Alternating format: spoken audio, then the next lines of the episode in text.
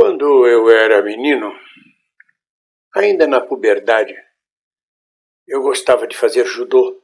Aliás, eu sempre gostei de fazer judô. E cheguei à faixa preta. Depois parei porque eh, vida profissional eu podia quebrar um braço, uma clavícula, e aí me impedir de gravar televisão, de entrar em cena e tudo. Mas foi na puberdade, aos 11 anos de idade, que eu fui fazer judô eu tinha dois grandes amiguinhos no prédio que eu morava que faziam judô, que foram eles que me incentivaram. Era o Augusto e o Aguinaldo. O Augusto era mais velho, devia de ter uns 13, 14 anos, e o Aguinaldo tinha a minha idade, ou talvez mais novo, 10 anos. Era o Guigui e o Gugu. O Gugu era o mais velho e o Guigui era o mais novo. E era muito engraçado, porque o Gugu, que era mais velho, era homofóbico. Ele dizia, viado tem que tomar porrada, viado tem que dar porrada e viado tem que tomar porrada. E o Guigui ainda estava saindo da fase de latência, não se misturava muito com isso. Depois eu me mudei desse prédio, passaram-se anos, uns quatro, cinco anos, e eu voltei ao prédio e fui visitá-los. O Gugu já com 17, 18 anos de idade, já fazendo barba, e o Guigui com 14, 15 anos de idade. E me surpreendeu o Guigui. Numa conversa comigo, ele disse: Bem-vindo, eu não, não sou viado, não gosto de homem, mas lá na academia tem um garoto que tem uma boca tão sensual, tão sensual que me dá vontade de beijar essa boca. Eu não sei que desejo é esse, eu não sei o que, que é isso. Não faço ideia. E eu fiquei chocadíssimo com aquela declaração do Guigui, porque considerando o Gugu como homofóbico, o Guigui deveria seguir o mesmo caminho. Eu nunca tinha imaginado nada sobre a sexualidade do Guigui. Nada. De repente, numa conversa íntima de amigos, ele me disse isso. Eu fui-me embora, não sei, os anos passaram, não sei se ele chegou a, a beijar a boca cor de cereja do garoto da academia, ou quantas bocas mais ele beijou de outros garotos, a exemplo do super-homem bissexual. A verdade é que Guigui cresceu, casou, teve filhos, seguiu sua vida normal como um heterossexual normal integrado na sociedade. Se ele desenvolveu a bissexualidade, ou se ele teve experiências esporádicas de homossexualidade, não sei dizer. Mas sei que a sexualidade é um fenômeno, um mistério da alma humana. Não há explicação, não há catalogação. É por isso que eu fico vendo a insegurança sexual de Eduardo Bolsonaro. Brincadeiras à parte de Dudu Bananinha, de, sobre o tamanho do seu membro. Isso aí não interessa, isso aí é brincadeira, isso é molecagem. Interessa muito mais o roubo da família, a corrupção e as articulações políticas pela direita e extrema-direita que Eduardo Bolsonaro faz do que exatamente o tamanho do seu pintinho, digamos assim. Mas agora Eduardo Bolsonaro dá um escândalo por causa de uma revista em quadrinhos, como se diz aqui em Portugal, uma banda desenhada, com John Kent, o filho de Clark Kent, o novo super-homem, o herdeiro do super-homem, que é bissexual e que aparece numa capa da revista beijando um outro garoto. Eduardo Bolsonaro toma as dores de uma sociedade patriarcal e machista e sai contra o novo herói. Nem parece que Eduardo Bolsonaro tem uma certa idade de juventude. Nem parece que ele vive no século XXI. Nem pare... Aliás, ele não deve ter informação nenhuma sobre sexualidade. Sexualidade para ele deve ser um ato de fricção, mas nada do que isso. Esta punição, esta perseguição à sexualidade, tanto do homem quanto da mulher. Quando você para para pensar que há nações, tribos inteiras, que fazem ablação do clitóris feminino para que elas não tenham gozo, já é uma coisa absurda de punição contra a sexualidade feminina. Mas a sexualidade dos homens também é uma coisa diferente. Eduardo Bolsonaro desconhece, por exemplo, o exército de Esparta, o batalhão sagrado de Esparta, composto apenas de homossexuais e de pares homossexuais. Os gregos consideravam que eles lutavam melhor quando acasalados do que solteiros e separados. Desconhece, por exemplo, a cultura grega, onde cada cidadão de posse, colocado, cada cidadão ateniense era casado, tinha filhos e tinha o seu garoto, tinha o seu favorito. Ele carregava tiracolo um efebo e toda a família achava isso a coisa mais normal.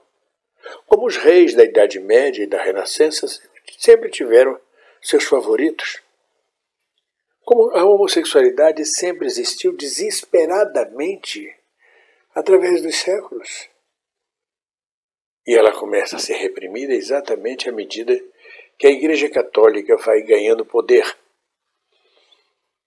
que vai considerando a palavra do apóstolo Paulo de que a homossexualidade é uma coisa interditada, é pecado, merece punição, não agrada aos olhos de Deus. E nisto Paulo, que era judeu, faz coro com o Levítico do Velho Testamento, onde está bem claro que diz: Não deitarás homem com homem como se fosse mulher. O que levou um amigo meu homossexual a dizer: Ah, eu, que bom, então eu não preciso fazer travesti para deitar com um homem. Posso deitar homem com homem, só não posso fazer, ir vestido de mulher. Eduardo Bolsonaro então não percebe que a homossexualidade atravessa os séculos. É reprimida, como o caso de Oscar Wilde, que pegou trabalhos forçados na Inglaterra. Um gênio como Oscar Wilde, um esteta, condenado a trabalhos forçados no regime vitoriano por ser homossexual. Ele tem, Eduardo Bolsonaro tem o mesmo espírito da rainha Vitória. Aliás, Bolsonaro, do Bolsonaro poderia ser chamado de Rainha Vitória. Victory Queen. E Queen, vocês sabem perfeitamente, o outro significado da palavra Queen na língua inglesa, que é a mesma coisa que bicha no dicionário brasileiro. Ao expressar tamanho horror pelo beijo homossexual do super-herói, Eduardo Bolsonaro expressa, na verdade, sua total insegurança sexual. Quando ele diz que aquela imagem pode afetar crianças na formação e na orientação sexual, e pode até modificar a, a orientação sexual de adultos tolerantes, por que ele está falando em tolerantes? Ele está pregando a intolerância, né? Se existem adultos tolerantes que toleram a homossexualidade, ele é contra isso, ele censura isso. Na fala dele fica subentendido o discurso oculto, mas todo discurso tem um sujeito e todo sujeito tem uma ideologia.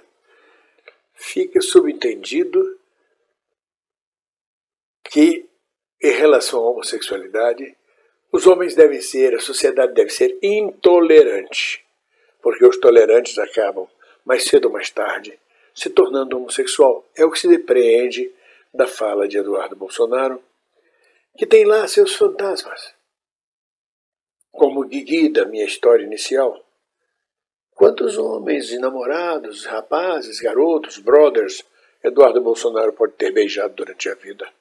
Ninguém sabe, faz parte da vida privada dele, não nos compete especular. Especular. Continuará beijando? Continuará tendo desejos? pelas bocas de cereja dos rapazes que ele conheceu durante a vida? Qual é a história da adolescência de Eduardo Bolsonaro? É a mesma história de Gugu, o homofóbico? Ou é a história de Guigui, que não sabia de onde vinha aquele desejo? A homossexualidade, a sexualidade, a bissexualidade, a sexualidade em geral é assunto privado do uso do corpo do ser humano. E a repressão a essa sexualidade, ela surge com a Igreja Católica. Essa repressão à, à sexualidade libertária surge sobretudo com a Inquisição e com a Igreja Católica, como o corpo sendo usado como objeto de pecado, sobretudo por vias não naturais. Seria via natural é Adão e Eva, sendo que a mulher não poderia ter gozo. Você também vai encontrar isso em algumas tribos e localizações da África não cristã. Mas aí é uma questão de agricultura, uma questão de braços para a lavoura. Parte do princípio de que, sendo homossexual, não procriará. Não terá oito filhos, dez filhos. Não vai se casar com mulher. E não tendo braços para a lavoura, prejudica a sociedade. Tem tudo isso a ver com a economia. A Igreja Católica tem exatamente com o desespero, o tesão reprimido dos religiosos, dos padres católicos, como agora se descobre na França, que nos últimos 70 anos, 3 mil religiosos pedófilos, 216 menores abusados por padres pedófilos. Eu mesmo tenho uma história dessa. Eu mesmo estudei em colégio marista, interno, vi e sei o que passei. Mas é essa repressão ao desejo que se exprime na religiosidade católica que leva à punição da carne. Ao mesmo tempo que pratica a, a homossexualidade, reprime violentamente a sua própria homossexualidade, tornando assim a sexualidade, no caso do catolicismo, desses padres, uma perversão. Ela não é exercida livremente, ela é exercida por perversão. É transgressão e perdão, transgressão e castigo, transgressão e punição. É desse jeito que é feito a estrutura da homossexualidade no regime patriarcal judaico e no regime patriarcal por tabela católico, que é herdeiro da religião judaica. Então, Eduardo Bolsonaro eu posso aprofundar com vocês nesse podcast, essa conversa, dá uma bandeira gigantesca. O medo. O medo é sempre uma atração gigantesca pelo desconhecido. O medo, ao mesmo tempo que nos apavora e nos afasta, nos seduz profundamente. E o medo que Eduardo Bolsonaro tem da homossexualidade é uma bandeira da sua insegurança sexual.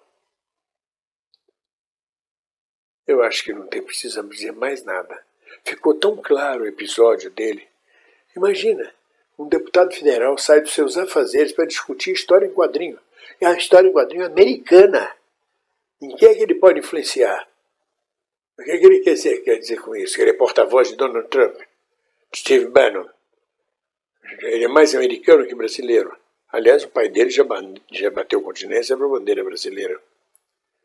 Então, seja lá como for, este rapaz é um fenômeno para ser estudado. Não vamos nem falar do seu irmão, o Carlos, o Carluxo. É uma família profundamente pervertida. O que deve ter de esqueletos nos armários desta família é para abalar Paris em chamas. Muito obrigado, meus amigos por ouvirem, por terem paciência de me acompanhar. Um grande abraço, até o próximo podcast.